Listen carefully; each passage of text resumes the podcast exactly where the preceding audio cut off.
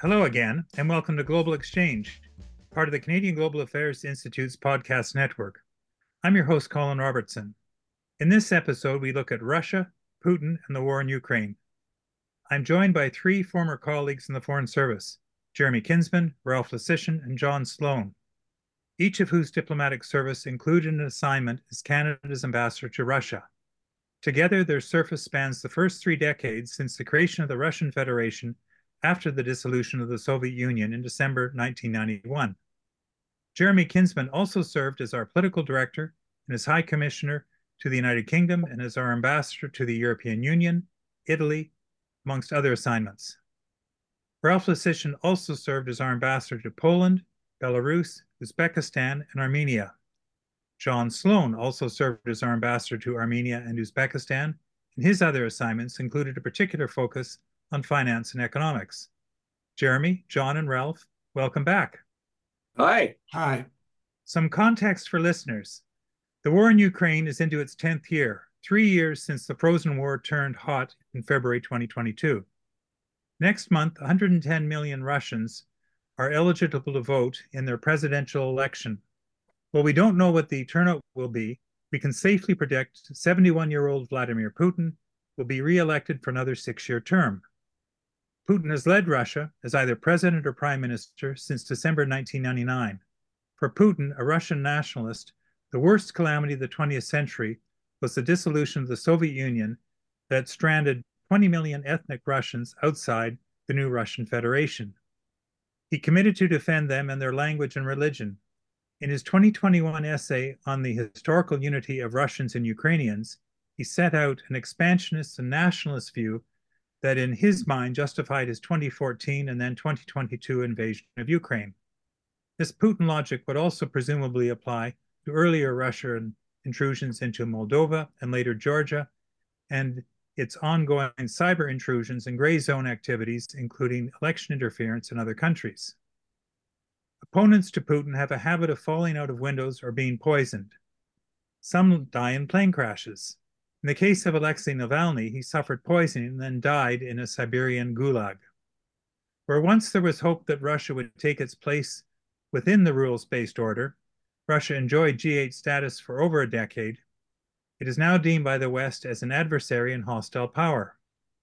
While Donald Trump might like to think he convinced NATO members to increase their defense spending, it is the actions of Vladimir Putin that have done the trick. Canada, like most of the rest of the West, has imposed economic sanctions. I was reading this morning some 2,500 of them on Russia and individual Russians. Russia has responded in kind. Canada and Russia are northern neighbors, although we don't agree on our shared Arctic boundaries. Russia is now suspended from membership in the Arctic Council. Its founding members, or its remaining members, are now all members of NATO. But without Russia, which possesses more than half of the Arctic coastline, the Council's purposeful activity is seriously impaired. We are both countries of immense landmass, crossing multiple time zones. Russia is the world's biggest country and Canada is second. We also have in common our vast mineral and uh, natural resources, minerals, oil and gas, potash, uranium, hydro, as well as agri-food, especially meat, grains, and dairy products. While Russia's population is almost four times that of Canada, Canada's GDP is slightly greater than that of Russia. So let's get started. And Jeremy, I'm going to put the first question to you because you've written a very good piece about Navalny, which we'll link to in the program notes. What did Navalny represent and what will be his legacy? Well, he represented, I guess, uh, part of the confusion of Russian history that uh, we experienced over the shared time span as ambassadors in that country from uh, the inception of uh, Russia as a wannabe democracy to its uh, state today as what is, by any definition I can think of, uh, as, as, as a fascist country under a dictatorial leader. That is what it has become. And Navalny is not just a throwback to, to earlier aspirations. Uh, he is actually a connection to some enduring features of the Russian personality. He's he was a remarkable guy, you know. Uh, uh, he would he would win an election in any country I can think of. He, he was, by the way, a patriot and a nationalist, but he is a, a remarkably personable guy who connected with humor, intelligence, and a real gift for communications. It wasn't just his ability uh, to bring bring a crowd of of a hundred thousand or so in the streets of of Moscow in 2011, uh, you know, to to a state of uh, ecstasy. Uh, he was a master of current contemporary digital communications and social networks. And as he emerged increasingly as an opponent of Putin, he was shut out of national media, television which is where you know 65 70 percent of, of russians get get all their news from state television. But he managed to circumvent that uh, by uh, extraordinarily creative and i think fundamentally uh, uh authentic uh, reporting on the abuses of uh, the what he called the ruling party of crooks and thieves which you know has become accepted as an apt description of uh, governance uh, uh, by the Kremlin. Uh, uh, now, the question is going to be uh, he's dead. he's dead because Putin wanted him dead. Putin was scared of Navalny. He was scared of, of the essential theme of Navalny's messaging to Russians, which is there's nothing to be scared of. Don't be scared of the Kremlin don't be scared of Putin. Putin's message back implicitly, uh, you mentioned other killings and all of these things, is you're right to be scared. And Russians uh, are very intimidated. I mean, perhaps the uh, million or so less intimidated, uh, uh, the, probably the, the, the young, best, and brightest have left the country. But it doesn't mean that they've uh, become zombies and, and totally passive and and uh, and and that they've lost their attachments to aspirations that they held dearly only 30 20 uh, i'd say as recently as 15 years ago. You know every poll and including polling that continues to be taken by by levada which remains astonishingly a relatively reliable pollster in russia indicates when you ask Russians what they want of their country, they say they want it to be a normal country. And normal, when you ask them what that means, is democratic and one that respects human rights, uh, which uh, very obviously it does not. So the question is that is there. They're intimidated, they're suppressed, they know if they speak out against the war or if they demonstrate, they're going to be hauled off to jail. Their kids are going to be kicked out of university. Uh, one third of Russians work for the state, and it's hands on by the state to try to control the heads of Russians. Uh, dictators have been trying to do that in Russia for you know as long as as there's been a Russia, uh, off and on, and most notoriously in the last horrible uh, century that they have in, in traumatic form have to go through. And I don't think they're going to succeed. But Navalny isn't there anymore uh, because Putin, as you said in your introduction, actually literally wanted him dead. I think it was Stalin or was it Lenin who said, you know, no person, no problem. Well, that's wrong because the person does live on. And I'm not romanticizing it. I think his wife, Yuliana Navalnaya, uh, will, uh, in lots of ways, manage to incarnate both the message and the symbol. I don't think that uh, that democracy is done with. I read a couple of pieces this morning by people who agree with me. I read a couple of pieces by Russians who disagree with me. They think it's it's democracy's done and dusted, and uh, Putin says in control as never before. I think that's wrong. I think he's weakened. There, the open secret there is that he's scared.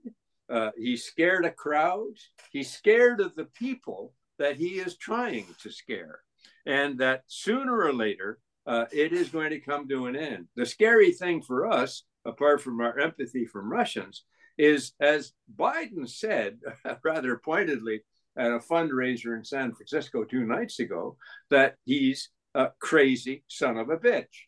And uh, that that may be true. He's got his head as a guy into some very uh, very strange um, uh, sort of eternity focused theories and concepts about uh, Russian state civilization in the world and his greatness in it and the uh, the extreme uh, what will I say risk that he took so underinformed about consequences of his invasion of Ukraine has rattled the West, countries like ours, uh, Europeans, and it's been doubly rattled by the prospect of Donald Trump coming back and the unhinged things he said about America's responsibility to allies and its uh, and his relationship in thinking uh, to Putin. And so it's a troubled time.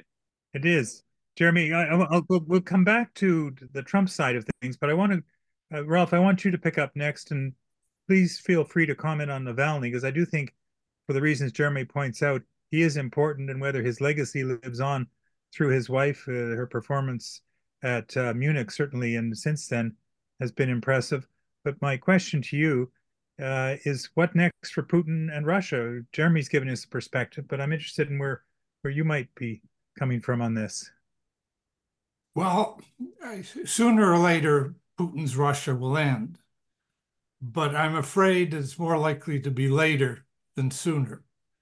I simply do not see anywhere on the horizon the tools, the people, the interests that would bring about an early end to Putin's control. Uh, as long as Putin is controlled, the war will go on uh, with uh, with Ukraine, and the repression will continue.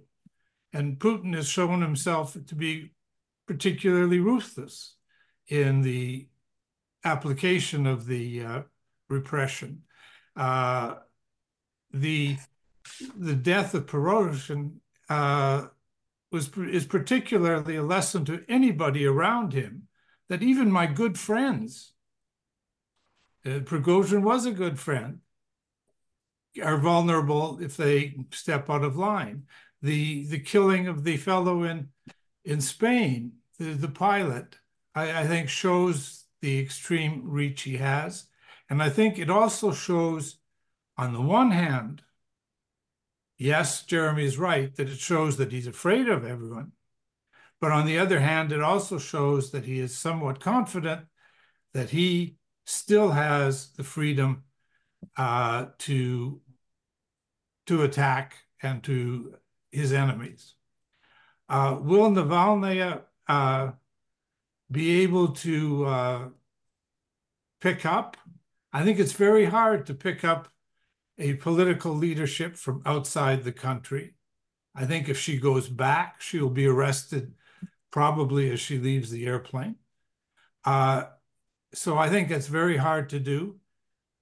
I think she was wise in her uh, speech in Munich to to emphasize the role of families and mothers. That is that helped end the the war in Afghanistan, but it took them nine years to do it.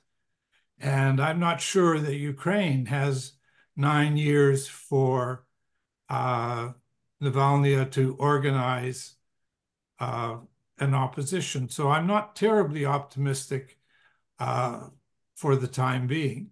And in any case, I think a mother's revolt uh, could probably slow down the war, maybe even stop the war, but I don't think it can unseat Putin. Because they've already suffered more casualties than they suffered in those 10 years in Afghanistan that you pointed out. I mean, it, it struck me when looking at the estimated casualties. Again, we don't know how accurate they are, but I presume it's reasonably accurate. That's an awful lot of people, uh, sons to have died. Yes, or and uh, or be injured and crippled, which they're doing their best to hide um, from the people. I heard one analysis the other day that just points out that for the present, in his drafting of soldiers and all that, Putin has stayed away from the middle class of uh, Moscow and St. Petersburg and is focused on drafting the, the children. Maybe after the presidential election, he may have to start drafting them too. But whether this will lead to the kind of revolt that will stop the war or to imperil him, I don't know. I mean, Putin's not going to be there forever, but for the visible future, I think he's there. Yeah, John, you know, Putin, it is, Ralph says he operates through sort of fear. It reminds me of the old Machiavelli uh, dictum better to be feared than loved. Um, where where would you put Putin in this? You know, I also think of the Sam Huntington thing about civilizational challenges, which I've seen a fair bit lately. That you know the Russians are just fundamentally different, but you know you were there is is uh, and I don't necessarily buy into that, but you there are there's a there seems to have been when they had choices they've they've gone a different way. I'd be interested in your perspective. Well, Putin hates the elites. Um, the elites of Moscow, St. Petersburg, Ekaterinburg, the educated elites, the urban elites, the well off elites. And Ralph is quite correct. So far, the attempt has been to leave the, the urban educated out of the, the conscription process. Um, that is probably going to have to end after the presidential election. And I, I think, you know, one, one hasn't seen yet the sort of babushka revolt that you had during the Afghan occupation. Uh, but it could come as the body bags keep coming back to the Urals, to Siberia, to the Russian Far East, and and and people begin to realize what a cost in terms of of treasure and people um, the uh, the war in Ukraine is costing them. No, and as you you know, it's not as as Ralph pointed out, it's not just the body bags; it's all the ones that are crippled. They're visible symbols of the war. Yep. No, very very much so. Um, but as I say, so far you haven't seen that babushka revolt that that led to you know some very senior people coming up to, to Brezhnev and saying, Leonid, you have embarrassed the Russian army. You have gone one step too far. It is time for you to go. Um, um, uh, one doesn't see that in Putin's uh, Russia. John, stay with me on because I want to delve into your sort of knowledge of finance and economics, in particular as it relates to sanctions and Russia's war economy. What have we learned? Because we there was all this talk that the sanctions we'd imposed in the West were going to dramatically change the Russian economy, but it doesn't appear to do so. And I read, uh, you know, the back door through neighbors, and now the, the, the Chinese, the Iranians, the North Koreans providing weapons, but the is is is the failure one that the, the West was never able to persuade the rest of the world to join in the sanctions because they've broken this fundamental United Nations press up to respecting boundaries, or is there something else at play? Well, all of the above. Um, I'm no great fan of using economic sanctions to try to uh, uh, change a political stance. And I think short term, the economic sanctions taken against Russia uh, have not worked. It has not changed Russian policy towards Ukraine. Um, um, uh, it is it is still very much ingrained in um, uh, the Russian psyche. And uh, as uh, uh, Alison Leclerc was saying the other day, there's no sign of any shortage of anything in Moscow. Um, that said, I've been saying from the beginning that the invasion of Ukraine is basically a lose lose situation. It's a lose situation for Ukraine, obviously, but it's also a lose situation for Russia. Russia has lost maybe 10, 20, even 30 years of economic development.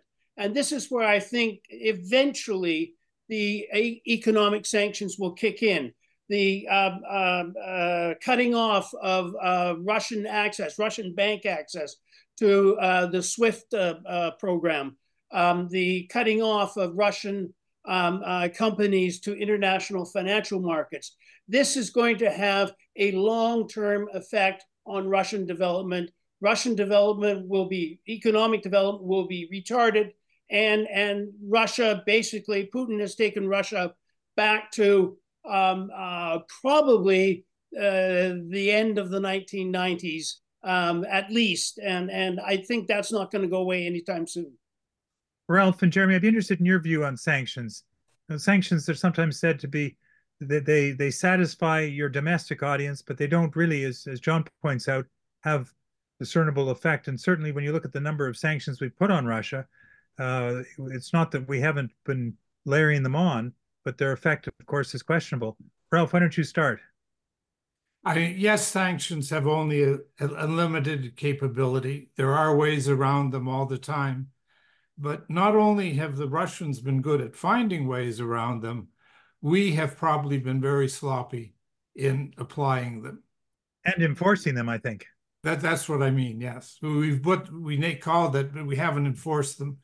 Uh, everybody knew that that fuel would be a problem for Europe once they put in sanctions. Well, it's two years down. Maybe Europe should have been adapting a bit more to having to uh, uh, get their fuel elsewhere. Can we demand more? Can we uh, organize countries to actually seize assets? Uh, you know, the British have just gone and sanctioned the the prison people who run, run the prison where Navalny died. Well, that's not going to do anything. These guys weren't going to Britain anyway. Maybe their kids were. well, well, they're not probably not sanctioning them. No, Jeremy, uh, sanctions. You, you know, certainly you would have looked at this as political director. It's something we've always said is part of the, the tool chest, but you kind of wonder how effective sanctions can be and have been, and certainly as John and Ralph points out. Well, I think I think Colin, the kind of sanctions that Canada is the ultimate specialist in, which are these performative uh, sanctions against individuals, as Ralph said, you know, preventing a prison guard from being able to buy a condominium on Sherbrooke Street in Montreal or something is, is just ludicrous. It means nothing. I think some sanctions work but they only work if you have international support. So on oil and gas, uh, you know, which is how Russians are, how Russia is capitalizing uh, this war. Uh, you know, as as long as India and Brazil and China continue to buy uh, Russian oil, I mean, uh, the very elaborate uh, minimum price scheme that has been kicked in uh, for uh, paying uh, Russians uh, uh, for their oil just isn't gonna isn't gonna make any difference. I do think that financial sanctions uh, do have some effect.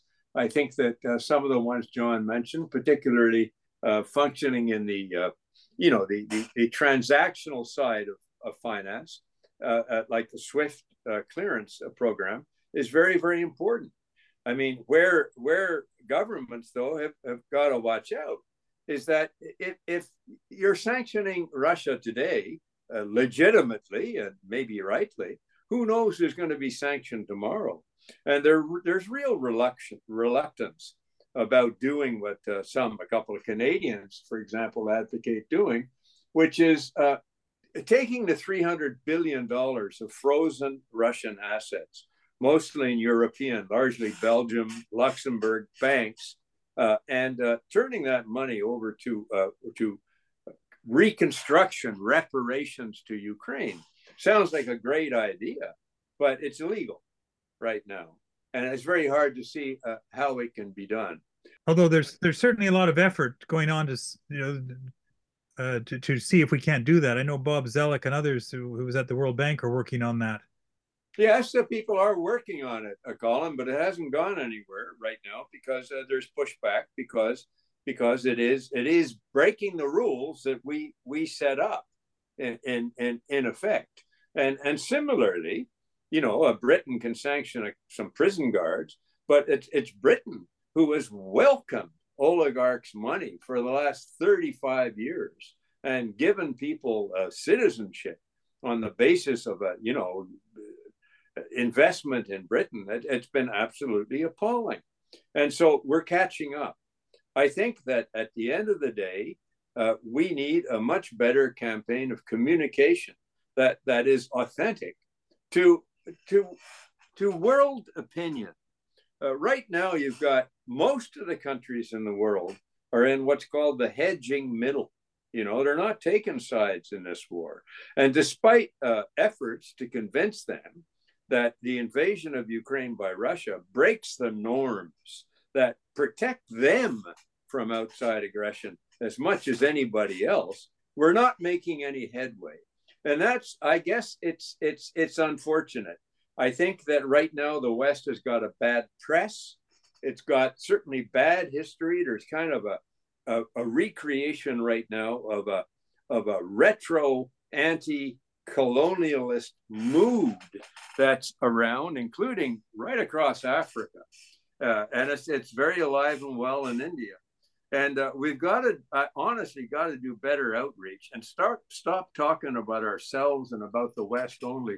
The Biden administration is probably better at those communications in any administration, including Obama's, in the last 30, 35 years. I think they're doing a spectacularly good job, uh, even though it's not actually today getting anywhere on the Middle East and, talking to all all of the parties uh, in play there and trying to get a deal that uh, can stabilize it and and get get them out of this crisis and get themselves out of a political crisis of sorts. On on Ukraine, there's no substitute right now for staying the course uh, to support Ukraine militarily. But I also agree that you know both parties to that war, uh, Putin's uh, overall ambitions are are way out of line with what he can expect. He lost his his intention uh, to invade and and replace the regime in, in Ukraine, no matter what happens now, uh, barring some sudden Russian win, which isn't going to happen. Um, he he's lost. Ukraine's won. Zelensky has survived, and Ukraine survived, irrespective of what the eventual negotiated outcome is, Ukraine is going to be part of the West. It's going to be a growing, prosperous part of the West. It's going to get the money for reconstruction, and it's going to serve as a contrast in modeling socially and in governments, governance and economically to a failing Russia. And I'm convinced that that, that Putin is as scared of that as he was of Navalny and as he is of the Russian people, because he knows that deep down that's what they would prefer. No, and I think if they look at a successful Ukraine, it stands in contrast, as you say, to a failed Russia. But of course, we're not there yet. Ralph, I want to turn to you and Jeremy set this up, but, the, my question is one I asked you uh, a year ago. How does the war end? It is it's hard to see how it would end. I think the only real end will come with the end of Putin. Uh, I think anything else will leave the the Ukraine worrying about the Russians coming back. And any great success by by Russia, Ukraine is not going to stop fighting. Ukrainians are not going to stop fighting. I think any sense that Russia could rule Ukraine uh, has to go out the window because they will continue to fight one way or another, regardless of of uh, what what happens at a at a negotiating table. You know, the the end of Ukraine is not near. Uh, Putin still seems able to to go on. So we've got to find. There's got to be some way that you stop Putin. John, how do you see this this war closing, or is it simply go on? Well, I, I, I think we're almost in a stalemate now. Neither side is going to be able to win on the battlefield, and I think Ralph is is is quite right. The Ukrainians will will go on fighting regardless. They they have a country to defend. The Russians don't. The Russians have invaded Ukraine. They are outside of their borders. Um, one comment is Russia does not have an empire without Ukraine. Uh, Russia does not have democracy with Ukraine, and and um, uh, I, think there's a certain element of truth in that. Um, whether you have a negotiated settlement, um, uh, I think Jeremy's quite right in that Ukraine will turn to the West. I think its its its first stop will eventually be uh, membership in the European Union, and that will start the process of economic reform that Ukraine so so very much needs. However, we're not there yet. Um, I think many people are going to die before we get there, but uh, eventually, uh, a, an independent Ukraine will be able to turn towards the West. All right, Jeremy, the question I put to you is, and you, and you see this with uh, the votes or lack their vote, lack thereof in Congress, is the West up for another forever war?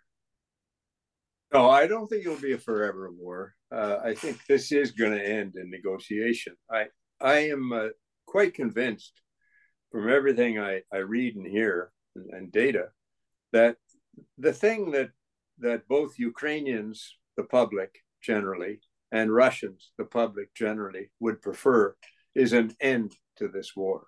Okay. Now, they, they, it doesn't mean to say I accept the you know the rhetoric that Ukrainians will keep on fighting regardless. Uh, I think if the war stopped and uh, if there was a, a truce, uh, that people would be greatly relieved. That's not to say that uh, that the next phase which would be negotiating a settlement, that probably wouldn't uh, wouldn't uh, conclude for years, Colin. And we're going to be in a frozen situation of of frozen, not frozen, but but but hostility with Russia uh, uh right across the line uh, with NATO, um, um, as Ralph said, for as long as Putin's there. But I think that there could be at least a truce at some point. Wars uh, end in negotiation unless there's you know uh, an unconditional surrender, which is very rare. When the publics lose their appetite for it, when when they become exhausted, and and though I I don't uh, the morale in in Ukraine is is conflicted uh, with being terribly tired of this war at the same time as that they're deeply committed to defending their country, which they will tooth and claw. But it is going to come to an end. And and I I I feel that that they're going to have to be uh, you know an acknowledgement of things. Right now we're in a psychological problem. We don't want to undermine Zelensky. Uh, Zaluzhny, the chief of general staff, uh, you know, in, in, an interview with the Economist, stated what we all know that the war is in a stalemate, and and Zelensky felt very offended as if that were demotivating or, or somehow defeatist. But it, it, it is reality. Uh, unfortunately, uh, Putin lives in a bubble. And, and, uh, and so he, he, he is given to overestimating uh, his position all the time. Uh, it's very important that he get he find reality. I think the longer the longer that Ukraine can continue to hit Russia, from inside Ukraine and, and hit, hit those uh, Russian ships in the Azov Sea and the Black Sea and bring the war home to Russia. Uh, and in addition to what you were saying about body bags and the mothers uh, and, and these other pressures, maybe Putin is going to find uh, somehow a motivation to construct the situation uh, rhetorically and presentationally in a way that enables him to claim victory. But let's not let's not kid ourselves it's not victory. And Russia is isolated as uh, never before. And uh, and uh, whoever said uh, one of you said that uh, their economy's been put back in a sense for 30 years. It, it's it's absolutely true. And so and Ukraine's has been actually pumped up, even though the GDP is down 30 percent. They're set. They're on the track with their educated uh, population. But but I it is it is going to come to an end and we got to stay the course and we got to be be realistic look to our own uh, publics uh, and to the, the, the, silly situation in the united states congress uh, and uh, and have real leadership here uh, which uh, in the west is sorely lacking thanks ralph I understand why we in the West are backing Ukraine. It's a democracy, and we see this as Ukraine, in a sense, doing the fighting for us. but what's the incentives for China, Iran, and and uh, North Korea to be providing weapons and support in a big way to uh, to Russia? Well, all these countries, you know, like like Russia, are are in essence dictatorships.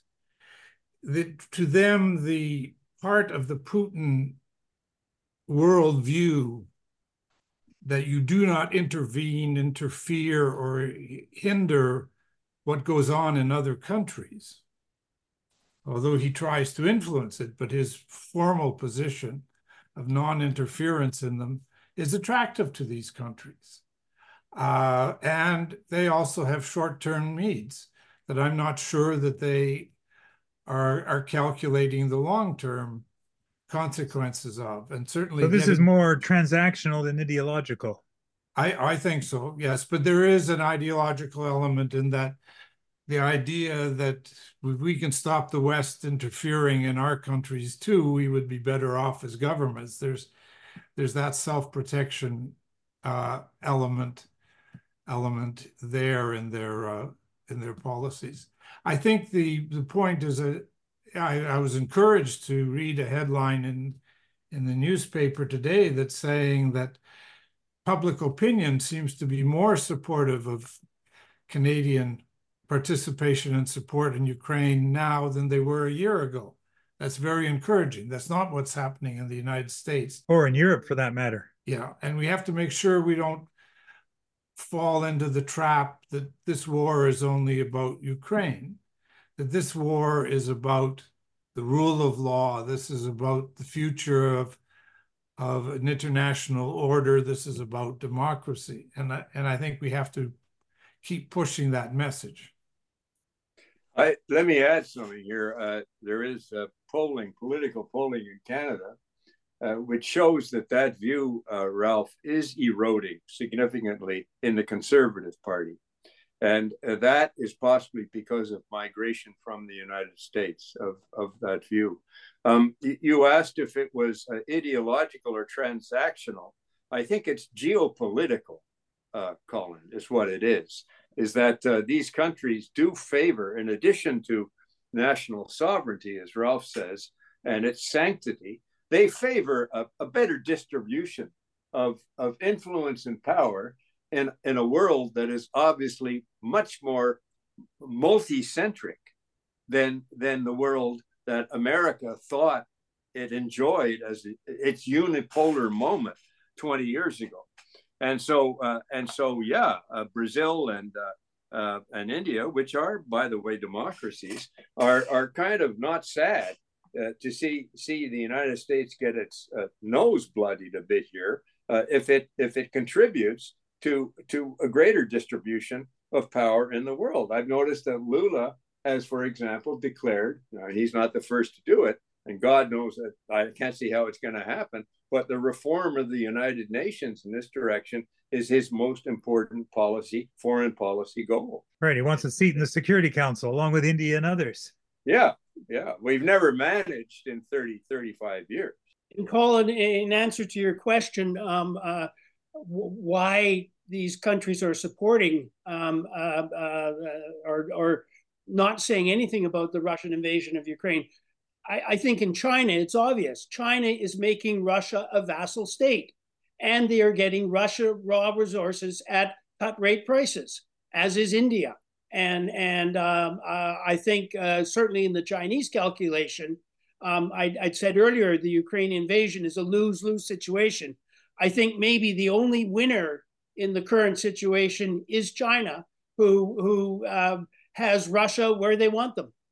So it's just playing purely to self-interest.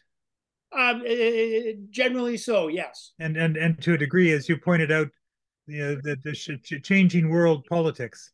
I also agree with uh, Jeremy that it is a geostrategic. I mean, the Russians are, are schizophrenic on China in Siberia and the Russian Far East. The Chinese vastly outnumber the Russians uh, along the Sino-Russian border and they are very, very worried as to what the long term intentions of China are uh, east of the Urals. I'll make a point to you about that, uh, Colin, uh, about China. Uh, China has learned Xi Jinping, however focused he is on, you know, making China great again and everything, has got to confront the reality that his economy is hurting. I mean, it's hurting; it's all relative we'd kill for a 5.7% GDP growth rate. But anyway, uh, it's hurting. And he's also realized that China's economy and, and his legitimacy stands on whether or not he can continue to give growing prosperity to that 1.4 billion people. China's economy relies on a functioning, dependable, credible international trade and payments system. Whereas Putin completely disregards it and is actively disrupting it. And I think that China is coming around. I noticed Jake Sullivan talking to Minister Wang, uh, you know, to set up a long phone call between Biden and Xi Jinping. I bet you guys, you veterans of G20 and G7 meetings, within five years, this world is going to be a G2 world. Okay. John, and I want you to lead on this, but then I want Ralph and Jeremy to come in. Uh, and it's my last question to you. Are we in the West, and especially in Canada, doing all we can to help Ukraine? Uh, I don't think so. Um, um, I, I, think there, again, coming back to uh, my comments on, on economic sanctions, um, um I think we have done um, what has made us feel good rather than what is truly effective. And I think if we we we look hard, we could find other ways of assisting Ukraine that would be much more effective. Give me some examples if you can. Well, I think uh, I mean right now the Ukrainians are are suffering um, uh, an armament shortfall. Um, uh, I know we we Canada have been trying to find the right sort of arms. Um, um we need better coordination. Um, we're all shipping certain arms to uh, Ukraine, some of which are usable, some of which are not. Um, again, I think greater coordination uh, would lead to greater effectiveness. Right, because it seems to be that the Americans have taken the lead, but are absent for for now. Yeah. Jeremy, are we in the West, Canada, doing all we can, and if not, what should we be doing? Well, first of all, let me start by saying that the, the Canadian military trained one third of Ukraine's soldiers uh, before this war. Uh, we've been uh, this is one one country. I, I decry the lack of Canadian foreign policy, apart from the inanity of calling it feminist. But uh, the fact is that on Ukraine we have been there, and and we've continued to do as best we can. But the sad truth is our own military, as you know better than me, is in the pits as far as equipment is concerned. We tried to give them some of our Leopard tanks, and they found old Coke cans and the gear shift and God knows what. Okay. The Danish prime minister uh, two days ago said something I thought was interesting. She said, taking into account the uh, enormous uh, discrepancy now in, in how many shells that the Russian army has to use every day on the front line as opposed to Ukraine, said that Denmark would give uh, the Ukrainians all of its stored uh, ordnance, of its shells and missiles, thinking, believing uh, firmly, uh, devoutly hoping, I guess, that uh, they will not be needed to defend Denmark. We could do that too. We have been uh, recognizing we don't have a lot of kit to give. We've been trying to buy kit from the United States and getting frustrated by complications of their laws and things. So I think we can do quite a lot. But on on Ukraine, I I, I do think I that Trudeau this is a one question on which he speaks up, and and and he's got to continue to speak up, and he's got to speak against uh, those who who have been interfering and and and and or have been diffident. Uh, that aiding Ukraine materially uh, is the most important thing we can do, and and it's it's it's exemplary to others. I think the Europeans, by the way, are holding together on this pretty darn well, uh, despite people like Orban and the Prime Minister of Slovakia. They're holding together very well, and it's very important to reinforce that. Well, I think basically uh, they they have said what has to be done. You've got to support Ukraine with weapons, with armaments if, if, if necessary. You've got to uh, support them politically, and both in convincing Canadians, but in convincing the world that this is about whether or not we can have a, a meaningful, useful world order. And and it, it strikes me that given the Ukrainian diaspora in Canada, that there should be little division amongst the political parties. The Tories under Poilievre may not like Mr. Trudeau, but a lot of their base comes from Western Canada, where the Ukrainian diaspora is significant. Is that fair? That may be fair, but this isn't about the diaspora. Uh, this is about democracy and the international world order.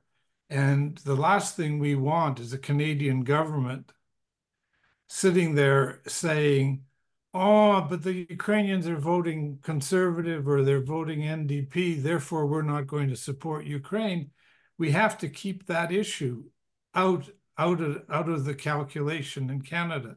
This is not about you know, supporting Ukrainians. This is about supporting the country and supporting democracy and the international world order. And we have to, uh, otherwise you get this thing, oh, Ukrainians are getting this, but but uh, Palestinians are not getting as much. There, there are different situations. And I think you have to say that this is not about the diaspora. We're not acting because of the diaspora we're acting because of the threat to the world order. Jeremy, I think you wanted to come in. No, I know it. I, I, Ralph's absolutely right. It's our worst tendency. I mean, uh, we, we do for the Ukrainians what might win a couple of ridings, what we do for the Sikhs and a couple of other ridings, and Tamils and a couple of other ridings. Uh, there are 1.4 people who self-declare as having a Ukrainian affinity ethnically. There are uh, almost 900,000 uh, who claim uh, similarly for Russia. I mean, it turns out in in in, in effect to be something of a wash, but the calculations done uh, by the PMO are riding by riding by riding, particularly in a minority government. And I totally agree. It's an obnoxious, pernicious uh, mindset, and we've done it too long in Canada, and the world sees it uh, for what it is. We got to do it for uh, not for just for the big ideals, but for our fundamental state interests in Ukraine uh, winning this thing, surviving, uh, and and and as an enduring message about about the absolute inadmissibility of what the Russians did uh, exactly two years ago tomorrow. No, and I, Jeremy, I compliment you on your piece today on Canadian foreign policy as you take us back to our roots with Saint Laurent and Pearson, and when we we we played actively for both reasons of self-interest, but also for humanist reasons as well, as Saint Laurent put it. Well, I got that Saint Laurent quote from you, Colin. Uh, uh, you you raised it uh, uh, four or five months ago, and I went and read the speech, and you were absolutely right that he declared Canada had a dualistic foreign policy. Pay attention to the United States, on which our relationship, on which we have so much staked, but but maintain our humanist foreign policy in the world and uh, and better a better word was never chosen. well, and if I could say one thing about the uh, ethnic vote, please, Ralph, go ahead. First of all, ethnic votes do not tend to be a block, and it is almost an insult for me as a Ukrainian Canadian to be told that oh, you're not going to pay attention to how I govern the country or what my policies are going to be. You're going to vote on on on what happens in my policy towards Ukraine. That's an insult. I am a citizen. I vote based on political record. And when uh, politicians come to me, say, "Well, you're a Ukrainian. You should have this this view," I find that thoroughly offensive. Fair point. All right, my last question to you all, and you might as well start, Ralph. What are you reading or streaming these days? Well, the world situation has has got me so theor- theor- completely depressed that I've gone back to my roots and education uh, in English literature.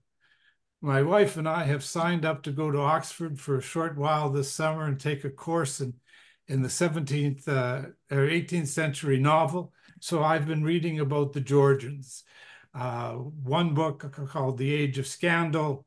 It was a lot of fun another one just on the developments in history and the Georgians period. And uh, that's what I'm reading these days. Very good diversionary. John, what are you reading or streaming? Uh, I'm taking a trip from Seward, Alaska to Vancouver uh, in June. So I just finished Pierre Berton's Klondike, which is all about that era. And then I have also just finished uh, Anna Reid's uh, Borderland, which is a history of Ukraine. Thank you. Jeremy, what are you reading or streaming these days? That's interesting hearing that from congratulations, Ralph. I'm going to Oxford. Very few people know, as I do, that uh, Ralph Lysyshyn actually, as I remember, got his MA in English literature. and uh, that's why he writes so well. But uh, what am I reading? Uh, what I'm mostly preoccupied with is writing an interminable book, which constantly uh, gets mauled by the publishers, and I have to re engineer. So when I read, I, I read fiction uh, but I can't, in good conscience, get too far from what we're talking about. So the two best books I've read in the last three, four weeks at night, as I try and forget the day, uh, have been one a wonderful novel by a woman called Isabella Hammad, and it's called Among Friends. She is a Palestinian Brit American uh, who uh, depicts in this book uh, an actress from London uh, who, for her own reasons, is uh, on hard uh, times of, of, mental trouble and goes to uh, visit her sister and father in the family source in Haifa in Israel. where they have lived as as Palestinians, and she gets involved in. she's an actress and gets involved in a, a production of Hamlet in the occupied territories in Ramallah. And there you will see it's a great story, but you'll see Palestinians who are not Hamas, they're not the poor, terribly besieged people of Gaza. They're professionals and normal people uh, living under uh, what is occupation, but living with hopes and dreams. It's not rhetorically political, but it's very, very revealing. The other book I'm reading I, for the third time uh, is The Russia House by, uh, by dear uh, and lamented uh, Le Carre. And I got to say, having lived through those years of optimism, it, it's, it's wonderful to read. He writes so beautifully, and it reminds you that Russians did have hopes then that I dearly hope they're going to be able to realize before long. And it's a hell of a story, except you can't get Michelle Pfeiffer out of your mind when you no, we, we we watched uh, Sean Connery and Michelle Pfeiffer not too long ago in the yeah. Russia House, and I th- I think the book was actually better in that sense because, as you say, the the the, the film version uh, takes liberties.